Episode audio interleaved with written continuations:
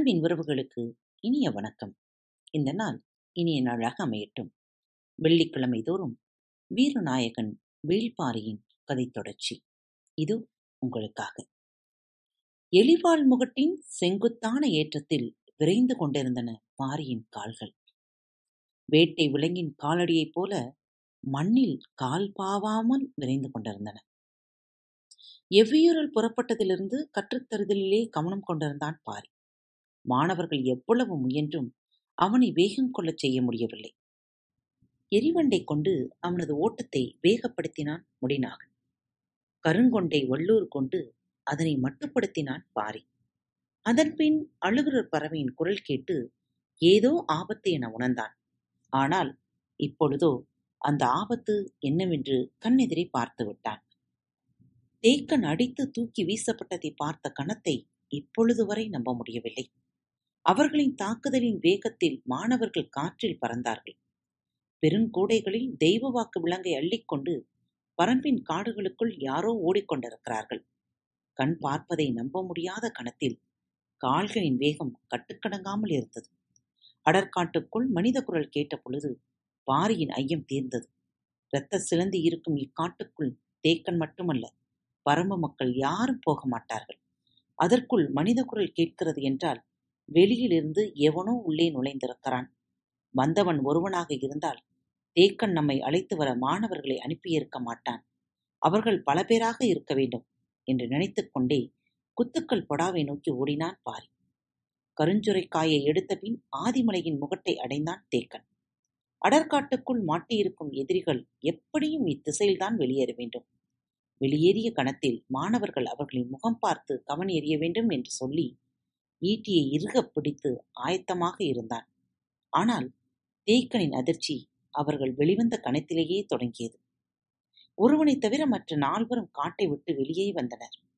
இரத்த சிலந்திகள் இருக்கும் காட்டை எப்படி இவர்கள் கடந்தனர் என்ற அதிர்ச்சி தேக்கனை சற்றே தாமதிக்க வைத்தது. காட்டை விட்டு வெளியேறிய கணத்தில் தாக்குதலை சந்திக்க வேண்டியிருக்கும் என்ற எதிர்பார்ப்போடு வந்த காலவன் தேக்கன் ஈட்டி எறியும் முன் தனது வலைத்தடியை சுழற்றினான். கண்ணிமைக்கும் நேரத்தில் அது தேக்கனின் கழுத்துக்கு வந்தது. கவனமாய் அதை தட்டிவிட்டு விலகினான். திசைக்கு ஒன்றாய் நின்ற மாணவர்கள் கவன் வீசத் தொடங்கிய அந்த காட்சிதான் தொலைவில் ஓடி வந்து கொண்டிருந்த பாரியின் பார்வையில் முதலில் பட்டது. அவர்கள் தேக்கனை தாக்கிய வேகத்தையும் மாணவர்களை சுழற்றி வீசியதையும் பார்த்தபடியே வெறிகண்டு ஓடினான் பாரி மலைச்சரிவில் பாறைகள் உருண்டன. மடுவன் வீசிய கவனிலிருந்து பறந்த கருஞ்சுரக்காய் ஒருவனின் முகத்தில் அடித்து தெரித்த கணத்தில்தான் அந்த இடத்தை அவர்கள் சூறையாடினார்கள். அடிபட்டவன் முகத்தை மூடியபடி கதறிக்கொண்டு பாறையில் மோதி மண்ணில் உருண்டான். பரம்பு நாட்டின் ஆசான் பகிரியை வேட்டையாடிய பெருவீரன் எத்தனையோ மாணவர்களை காடறிய அழைத்துச் சென்று மாவீரர்களாக உருவாக்கியவன் தனி ஒருவனாக எவ்விலங்கினையும் வீழ்த்தும் ஆற்றல் கொண்ட தேக்கன் தனது முழு ஆற்றலையும் திரட்டி மோதினான். ஆனால் அவனது ஆற்றல் முழுவதும் தற்காத்துக் கொள்ளவே போதுமானதாக இருந்தது. சூழப்பட்ட எதிரிகளின் வலிமை ஒப்பிட முடியாததாக இருந்தது. அவர்களின் தாக்குதலை உள்வாங்கியபடி மனம் அவர்களின் திறனை கணித்துக் கொண்டிருந்தது. ஆனால் உடலோ தூக்கி வீசப்பட்டுக் கொண்டிருந்தது. பாரி இடம் வந்து சேர்ந்த பொழுது எல்லாம் முடிந்திருந்தது. கருவழி ஒதுக்கி துடித்து கதறிக்கொண்டிருந்த ஒருவனின் முதுகில் இருந்த பெருங்கூடையை அறுத்து எடுத்தனர் மாணவர்கள். தேவவாக்கு விலங்கின் அடங்காத கத்தலும் தூக்கி வீசப்பட்ட மாணவர்களின் வேதனை குரலும் கருவொழி கலங்கியவனின் கதறலும் எங்கும் முடித்துக் கொண்டிருந்தன. ஆதிமலையின் முகட்டை கடந்த அவர்கள் சிறிது தொலைவு போவதற்குள் முகட்டின் பின்புற சுனையில் பதுங்கியிருந்த ஏழு பேர் அவர்களுடன் இணைந்து கொண்டனர். அவர்களின் ஓட்டம் மர இடுக்குகளுக்குள் மறைந்தது. தாக்குதல் முடிந்ததும் வந்து சேர்ந்த பாரி கனநேரம் தாமதிக்காமல் துடித்து கிளம்பினான். கிளம்பிய வேகத்தில் அவனை இறுக பற்றி நிறுத்த முயன்றான் தேக்கன். தேக்கனின் செயலுக்கு காரணம் புரியாமல் பாரி திகைத்த பொழுது தேக்கனின் வாய் முணுமுணுத்தது. அவர்கள் பலர் நீ ஒருவனாக போக வேண்டாம். தேக்கனின் சொல் பாரியை நிலைகுலையச் செய்தது. பரம்பின் ஆசானா இப்படி பேசுவது? நான் ஒருவனா? இது எனது காடு. மரமும் செடியும் கொடியும் விலங்குகளும் இருக்கிற இக்காட்டில் நான் எப்படி தனியானவனாவனே? பிடித்த கையை உதறித் தள்ளிய பாரியின் ஆவேசம் பார்க்க முடியாத பெருஞ்சினம் கொண்டிருந்தது. ஓடினான் பாரி. காடதிர காற்றதிர கண்ணில் வெறிகொண்டு ஓடினான். பரம்பு நாட்டின் தேவ வாக்கு விலங்கை தூக்கிக் கொண்டு ஆதிமலையை ஒரு கூட்டம் கடந்து விட்டதென்ற உண்மையை கொன்று புதைக்க ஓடினான். எந்த விலங்கின் ஓட்டத்தையும் விஞ்சக்கூடியவன் வேள்பாரி. காட்டின் எத்தரையிலும் முழு வேகத்தோடு ஓடக்கூடிய விலங்கு எதுவும் இல்லை. ஒவ்வொரு விலங்குக்கும் ஓட்டம் உச்சம் கொள்ளும் இடமும் உண்டு. ஊனம் கொள்ளும் இடமும் உண்டு. எவ்வளவு வேகமாக பாய்ந்து வந்தாலும் கமரிப்புல் இருக்கும் காட்டில் வரிப்புலி கால் எடுத்து வைக்காது. முக்குற்றிக் கோரை முளைத்துக் கிடக்கும் தரையில் வேங்கை புலி கால் பதிக்காது. முசுறுப்புல் காட்டில் பாம்பு நகராது. வாட்கோரைக்குள் மான் ஓடாது. ஒவ்வொரு விலங்கின் ஓட்டத்துக்கும் நகர்வுக்குமான அடிப்படை முளைத்துக் கிடக்கும் செடி கொடிகளிலும் இருக்கிறது. பரம்பின் எந்த நிலத்திலும் எந்த புதரிலும் எந்த காட்டிலும் வேகம் குறையாமல் ஓடக்கூடியவன் வேள்பாரி. அவனது பாதத்தின் அகலமும் தோள்களின் வலிமையும் இணையற்றவை. பிடரி மயிர் சிலிர்க்க ஓடும் பாரியின் ஓட்டத்தை மறித்து நிற்கும் உயிர் எதுவும் பரம்பு காட்டுக்குள் இதுவரை இல்லை. ஓடிக்கொண்டிருந்த எதிரிகள் எதிர் திசை காட்டை நோக்கி ஓடாமல் வலப்புறச் சரிவை நோக்கி இறங்கத் தொடங்கினர். யாராவது பின்தொடர்ந்து வந்தால் அவர்களை திசை மாற்றவே இந்த தந்திரத்தை செய்தனர். அவர்கள் தங்களின் வழியை மாற்றிவிட்டனர் என்பதை சிறிது நேரத்திலே கண்டறிந்தான் பாரி. சிவப்பு மூக்கு ஆக்காட்டி வளர்ப்புற ஓடையின் பக்கம் நெடுநேரம் குரல் கொடுத்துக் கொண்டிருந்தது. அவர்கள் அப்பக்கம் திரும்புவார்கள் என யாரும் எதிர்பார்க்க முடியாது. அத்திசை நோக்கி படுவேகமாக பாரி இறங்கினான் எளிவாள் முகட்டில் மோதல் நடந்த பொழுது மூன்று பேராக இருந்தவர்கள் இப்பொழுது எப்படி எண்ணற்றவர்களாக மாறினர்? முகற்றின் கீழ் திசையில் ஏன் மறைந்திருக்க வேண்டும்? அப்படியென்றால் இன்னும் எத்தனை பேர் மறைந்துள்ளனர்? மனதில் வினாக்கள் அடுத்தடுத்து எழுந்து கொண்டிருந்த பொழுது அதற்கான விடையை கண்டறியும் முன்னே அடுத்த வினா எழுந்து வந்தது. எளிவாள் முகட்டை கடந்து கீழ்ப்புறம் இறங்கியவர்கள் அதற்குள் எப்படி முகட்டின் அடிவார ஓடையை அடைந்தார்கள்? தேக்கனின் சில சொற்களை பேச மட்டுமே நான் நேரம் செலவிட்டேன். ஆனால் அவர்கள் அதற்குள் ஓடைக்கு போய்விட்டார்கள் என்றால் அவர்களின் வேகம் நினைத்து பார்க்க முடியாதபடி இருக்கிறது. தேக்கனும் மாணவர்களும் இணைந்து தாக்குதல் தொடுத்த பின் வேகத்தை இன்னும் கூட்டியுள்ளனர். என்ன கூட்டினாலும் என்ன? அவர்கள் பரம்பின் காட்டுக்குள் தானே ஓடிக்கொண்டிருக்கின்றனர். பாரியின் மனம் எதிரிகளை புரிந்து கொள்ளவும் அவர்களின் வேகத்தை கணிக்கவும் தனது தாக்குதலுக்கான முறையை உருவாக்கவும் முயன்று கொண்டிருந்த பொழுது அவனது கால்கள் ஏறக்குறைய பறந்து கொண்டிருந்தன. கீழ்த்திசை ஓடையை அவன் அடைந்தான். காட்டோடையில் நீர் பெருகி ஓடியது. ஓட்டத்தின் வேகம் முழுமையாக அருந்தது ஓடையை நீந்தி கடந்தான். அவர்கள் வெகு நேரத்திற்கு முன்னமே ஓடையின் மறுகரைக்கு போய்விட்டனர். அது அடர் மரங்களற்ற காடு. புல்மேவிய இரு குன்றுகளைக் கொண்டது. ஓடுவதற்கு ஏற்ற நிலவாகு.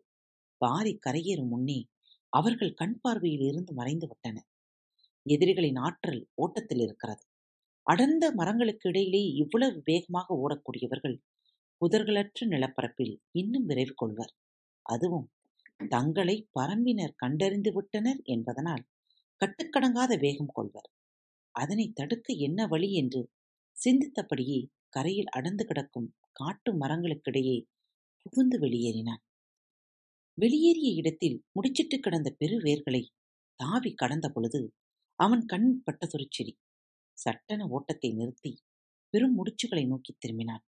மர வேர்களின் கீழ்ப்பக்கம் முளைத்து கிடப்பதை பார்த்ததும் மனதின் ஆழத்துக்குள் இருந்து சிறு மகிழ்ச்சி மேலேறி வரத் தொடங்கியது. மரவேர்களின் இடப்புறம் அணுவள்ளி பூண்டு விளைந்து கிடந்தது. சற்றே நின்று மூச்சு வாங்கினான் அதன் இலைகளை எடுத்து உண்போமா? வேண்டாமா? என முடிவெடுக்க சிறிது தயங்கினான் அணுவள்ளி பூண்டின் இலை மனிதனை மூர்க்கம் கொள்ள வைக்கும். இரத்த ஓட்டத்தை கூட்டி வெறியேற்றும். உடலுக்குள்ளிருக்கும் ஆற்றலின் விசையை பெருந்தீ என கிளர்த்திவிடும் அவனது சிந்தனையை என்னவாக இருக்கிறதோ அதை நோக்கி பெருவேகத்தில் உடலை ஏவும். எனவே அதனை உட்கொள்வதில் மிக கவனம் தேவை. ஏற்கனவே உடலெங்கும் வெறியேறிக் கிடந்த பாரி சற்றே சிந்தித்து ஒரு சில இலைகளை வாயில் போட்டுக் கொள்வோம் என நினைத்து அதனை ஒரு தண்டினை இழுத்தான். மொத்த செடியும் கையோடு வந்தது. எண்ணத்தின் வேகம் அப்படி இருக்கிறது என்பதை உணர முடிந்தது. ஓரிரு இலைகளை மட்டும் பறித்து வாயிற்போட முனைந்தான். அப்பொழுது அருகிலிருந்த பாறையின் பின்புறம் மூச்சிரைக்கும் சிற்றோசை கேட்டது. ஏதோ வென்று இளைப்பாறுகிறது என நினைத்தான். ஆனால் ஓசையின் தன்மை சற்று மாறுபட்டிருந்தது. என்னவென பார்க்க பாறையின் பின்புறம் தலையை நீட்டினான் அங்கு சுண்டா பூனைகள் இரண்டு களவி கொண்டிருந்தன. உச்ச நிலையில் இயங்கிக் கொண்டிருந்த அவற்றின் கண்களை பாரியின் கண்கள் கூர்ந்து பார்த்து கொண்டிருந்தன. பன்றி பள்ளினை போல் நீண்ட வளைந்த அவற்றின் பற்கள் வெளித்தெரிய மூர்க்க மீறி சினந்து கொண்டிருந்தன. பார்த்தபடி அணுவள்ளி பூண்டின் இலைகளை ஒவ்வொன்றாய் மென்று கொண்டிருந்தான். ஆண் பூனையின் மூக்கின் முனையில் இருந்த துடிப்பும் ஆவேசமும் பாரியின் முகத்திலும் இருந்தன. அவன் அம்முடிவை எடுப்பது என உறுதி கொண்ட பொழுது பறித்த செடியின் இலைகள் எவையும் மிச்சமில்லை. அவனது வேகமும் வெறியும் அப்படி இருந்தன. அவை இயங்கி முடிக்கும் கணத்திற்காக காத்திருந்தான். அவை தனது பணியை முடித்துவிட்டன என்று அவன் முடிவு செய்த கணம் வலது கால் அங்கிருந்த கல்லை எத்திவிட்டது. அந்த கல் கீழிருந்த பெண் பூனையின் முன்னெற்றியில் பட்டுத் தெரித்தது. சற்றே கண் சொருகி இருந்த அது இத்தாக்குதலால் வெகுண்டெழுத பொழுது மேலிருந்த ஆண் பூனை நிலை தடுமாறி சரிந்தது. இரண்டின் கண்களும் முன்னால் பாரி. களவி முடிந்ததும் உருவாகும் தீரா பசியோடு சீண்டிவிடப்பட்ட சினமும் சேர்ந்தது. இரண்டும் நின்று கொண்டிருப்பவனை தாக்க பாயத் தொடங்கிய பொழுது அவன் தனது வேலையை காட்டத் தொடங்கினான். கால்கள் முன் பாய்ந்து ஓடத் தொடங்கின. சுண்டா பூனையின் வெறி கணக்கில்லாத மடங்கு பெருகியது. சீண்டலின் உச்சத்திற்கு இரு பூனைகளும் உள்ளாயின. சுண்டா பூனையின் மூர்க்கமும் அணுவள்ளி பூண்டின் இலைகள் கிளர்த்திய மூர்க்கமும் காற்றை கிழித்து காட்டை அதிரச் செய்தன. பாரியும் வெறிகொண்ட இரண்டு விலங்குகளும் ஓடிய வேகம் இதுவரை காடு பார்த்திராதது.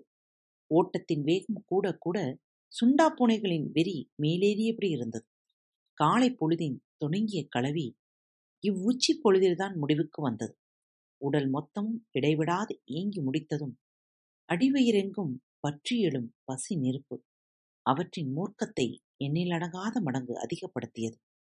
கல்லால் அடித்து சீந்திவிட்டு சீந்தியவனின் சீண்டியவனின் கால்கள் நிற்காமல் ஓடும் பொழுது அவை இதுவரை இல்லாத சினமும் சீற்றமும் மிக்கவைகளாய் இருந்தன.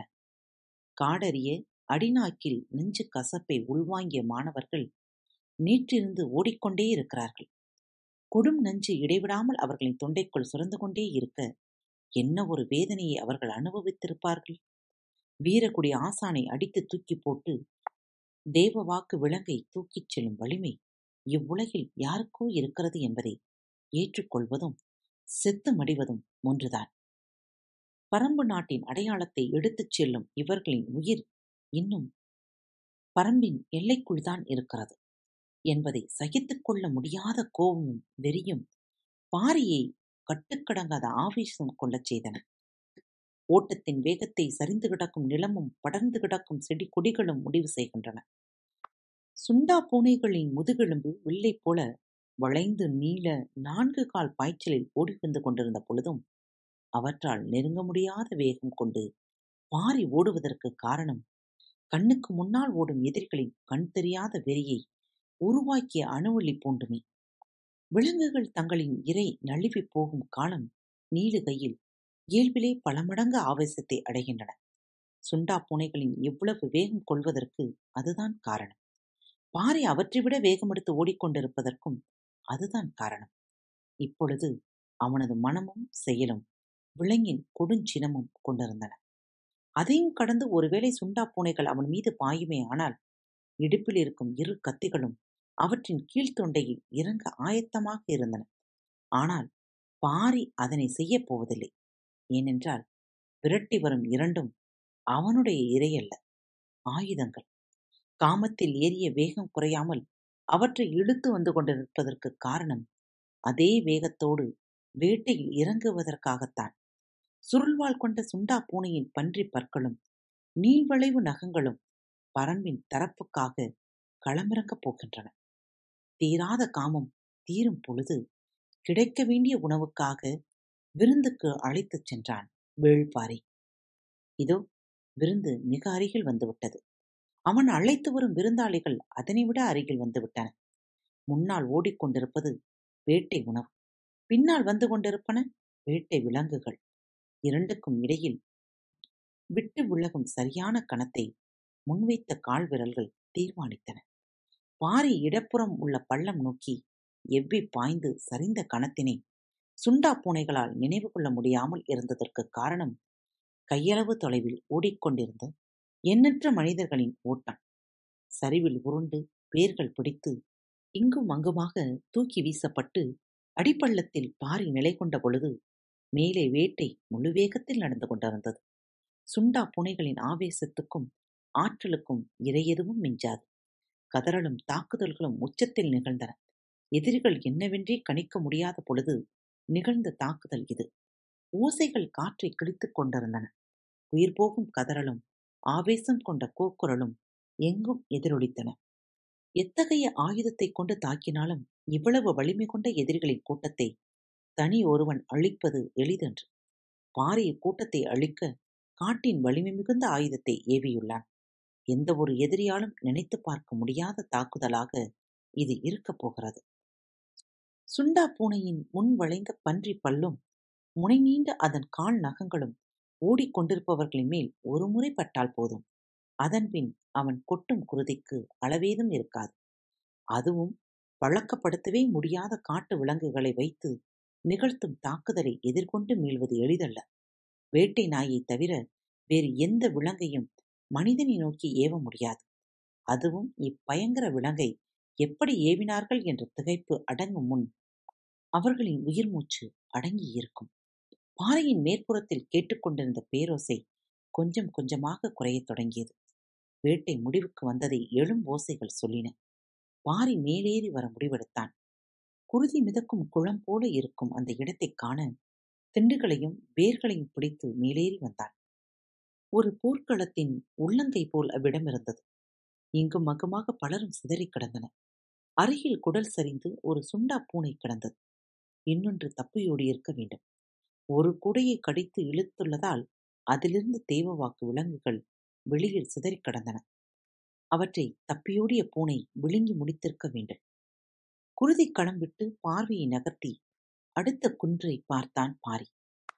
தப்பித்த மூவர் சற்று தொலைவில் நடுமலையின் விளிம்பை நோக்கி ஓடிக்கொண்டிருந்தார்கள். மூவரின் தோள்களிலும் கூடைகள் இருந்தன. ஆவேசம் கொண்ட சுண்டா பூனைகளின் தாக்குதலையும் மிஞ்சி ஓடும் மூவரை பாரியின் கண்கள் வியப்பற்று பார்த்தன. ஏழு பேரை பழி கொடுத்தாலும் தூக்கிய மூன்று கூடைகளை விட்டுவிடாமல் அவர்கள் ஓடிக்கொண்டிருக்கின்றனர் பாரி மீண்டும் ஓடத் தொடங்கினான். எதிரிகளின் ஆற்றல் நம்ப முடியாதபடி இருந்தது. இவ்வளவு தாக்குதலுக்கு பின்பும் அவர்களின் வேகம் குறையாமல் இருந்ததை அவனது கண்கள் கண்காணித்துக் கொண்டிருந்தன. உடன் வந்தவர்களின் பெரும்பான்மையானோர் மரணம் அவர்களின் வேகத்தை சிறிதும் தளர்த்தவில்லை. அவர்களின் உடலும் மனமும் எத்தனை பொருட்படுத்தாத வேகம் கொண்டிருக்கின்றன என்று அவனுக்கு தோன்றியது. மீண்டும் அவன் ஓடத் தொடங்கினான். நடுமலையின் உச்சிக்கு வந்தான். அவன் கண்ணுக்கு முன்னால் தேவவாக்கு விலங்கை எடுத்துக்கொண்டு மூவர் நடுமலையின் முகட்டை கடந்திருந்தனர் அவர்கள் கீழிறங்கிய இடம் மனிதனால் சற்றும் நகர முடியாத பெரும் மலை பள்ளத்தாக்கு. இதில் மிக மிக கவனமாகவே கால்களை நகர்த்த முடியும். வேர்களையும் பாறை இடுக்குகளையும் பிடித்தபடியே இறங்க வேண்டும். இப்பகுதி முழுவதும் இப்படித்தான். பொழுது மங்கத் தொடங்கிய நேரம். அவர்களின் பாறைகளின் இண்டு இடுக்குகளின் வழியே கவனமாக இறங்கிக் கொண்டிருந்தன.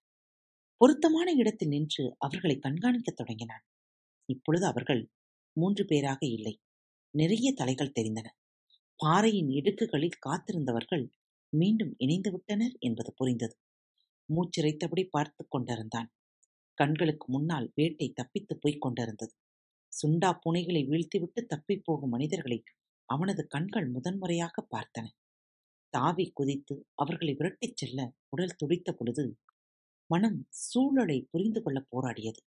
அடங்காத ஆவேசத்தோடு சற்றே பின்னால் திரும்பினான். ஆதிமலையின் எலிவாள் முகட்டிற்கு நேரே சென்றி புகை மேலெழுந்தது. உச்சி வரை போய்க் கொண்டிருந்தது. பரம்பின் ஆசான் உதவி கேட்டு புகை போட்டிருக்கிறான் என்பது புரிந்தது. ஆசான் புகை போட்டு நீண்ட நேரம் ஆகியுள்ளது. எதிர் திசையில் ஓடிக்கொண்டிருந்ததால் பாரியின் கண்களுக்கு அது தெரியவில்லை. இப்பொழுதுதான் பார்த்தான். பாரி அவர்களை விரட்டத் தொடங்கிய உடனே சென்று புகை போட்டுவிட்டான் தேக்கன் ஆதிமலையின் இரண்டாவது மூன்றாவது குன்று பகுதிகளில் பெரும் பரப்பளவில் ஊர்களே கிடையாது. இரத்த சிலந்தி காடாதலால் மனிதர்களும் வேட்டைக்கோ மற்றவைகளுக்கோ இப்பக்கம் வரமாட்டார்கள். எனவே புகை பார்த்து வருவதாக இருந்தால் மிக தொலைவில் இருந்துதான் வர வேண்டும். ஆனால் மழைக்காலம் ஆதலால் மேகங்கள் கீழிறங்காமல் இருந்ததால் தான் புகை உச்சிக்கு போனாலும் மனிதர்களால் கண்டறிந்து வர முடியும். தேக்கன் புகை போட்டு பாதி நாள் கடக்கப் போகிறது. யாரும் வரவில்லை. கடுமையான தாக்குதலுக்கு உள்ளானதால் மாணவர்கள் கொடும் வேதனையில் இருந்தார்கள். பொழுது மறைய சிறிது நேரமே இருந்தது. அடுத்து என்ன செய்யலாம் என்பதை புகை பார்த்து வருகிற ஆளை வைத்துதான் முடிவு செய்ய வேண்டும். இரண்டு மூன்று திட்டங்களோடு தேக்கன் காத்திருந்தான். மடுவன் தொலைவில் கை நீட்டி காண்பித்தான். யாரோ வருவது தெரிந்தது. தேக்கன் உற்று பார்த்தான். வந்து நின்றது வேட்டூர் பள்ளையனும் இரு வீரர்களும். ஆதிமலையின் புலிவால் குகையில் தங்கியவன் காலை நேரம் கழித்து புறப்பட்டிருக்கிறான். இரண்டாம் குன்று தாண்டும் பொழுதுதான் பார்த்திருக்கிறான். இரத்த சிலந்தி காட்டுப்பகுதியிலிருந்து சென்றி புகை ஏற்றப்பட்டுள்ளது. மிக தொலைவில் புகை எழுந்துள்ளது. ஆனால் இப்பகுதி காட்டுக்குள் வேறு யாரும் இருக்கப் போவதில்லை. எனவே உதவிக்கு நாம் தான் இருக்கப் போக வேண்டும் என்று நினைத்து வீரர்களோடு நாள் முழுவதும் நடந்து வந்து சேர்ந்தான் வேட்டூர் பழையனுக்கு நடந்ததை தேக்கன் விளக்கினான் தாக்குதலுக்கு உள்ளான மாணவர்கள் வழியாலும் கசப்பின் கொடுமையாலும் துடித்து கிடந்தார்கள். கருவிழி உருகி வழிந்தவன் உருண்டு பெரும் பள்ளத்தில் வீழ்ந்ததில் மயக்க நிலையை அடைந்தான். வேட்டூர் பழையனுக்கு பார்க்கும் காட்சி கேட்கும் கதை எதையும் நம்ப முடியாமல் இருந்தது. தேக்கன் விழுந்து உருண்டதில் இடுப்பின் பின்பகுதியில் பெரும் ஈக்கி குத்தி உள் சொருகியிருந்தது ஈக்கியை எடுத்துவிடச் சொன்னான். பழையன் கவனமாக அதை பிடித்து வெளியே இழுத்தான். ஆவென கத்திய தேக்கனின் குரல் துண்டிக்கப்பட்டிருப்பதைப் போல பாதியில் ஒளியற்று நின்றது. அவனது கண்கள் எதிரில் பார்த்த காட்சியே அதற்கு காரணம். எதிரில் நடுமலையின் உச்சியில் சென்று புகை மேலேறிக் கொண்டிருந்தது. தேக்கனின் கண்கள் அகலத் திறந்தபடி இருந்தன. மேலும் புகை பார்த்து வாய் மட்டும் முணுமுணுத்தது. அது பாரி. ஒரே நாளில் பரம்பின் ஆசானும் பரம்பின் தலைவனும் சென்று புகை போடும் நாளும் வந்தது. பரம்பின் குரல் மீண்டும் முளைக்கும் தவறாமல் காத்திருங்கள். மீண்டும் சந்திப்போம். இப்படிக்கு உங்கள் அன்பு தோழி. அன்பு நேயர்களில் பாரத் வலையொலி பக்கத்தை தேர்ந்தெடுத்து கேட்டுக்கொண்டிருக்கும் உங்கள் அனைவருக்கும் மனம் நிறைந்த வாழ்த்துக்கள். நன்றிகளும். பாரத் வலையொலி பக்கத்தின் நிகழ்ச்சிகள் உங்களுக்கு பிடித்திருந்தால் மறவாமல் லைக் ஷேர் மற்றும் சப்ஸ்கிரைப் செய்யுங்கள். நிகழ்ச்சிக்கான மதிப்பெண்களை ஸ்டார் உடவத்தில் மறவாமல் கொடுங்கள். நிகழ்ச்சி பற்றிய கருத்துக்கள் இருப்பின் கீழே குறிப்பிடப்பட்டுள்ள இமெயில் முகவரிக்கு அல்லது உங்களது மெசேஜ் பாக்ஸில் ரெக்கார்ட் செய்தோ தாராளமாக அனுப்புங்கள். உங்களது கருத்துக்கள் தான் இந்த நிகழ்ச்சியை மேலும் மேலும் வளர உதவி செய்கிறது. மறவாமல் எழுதி அனுப்புங்கள். இப்படிக்கு உங்கள் அன்பு தோழி.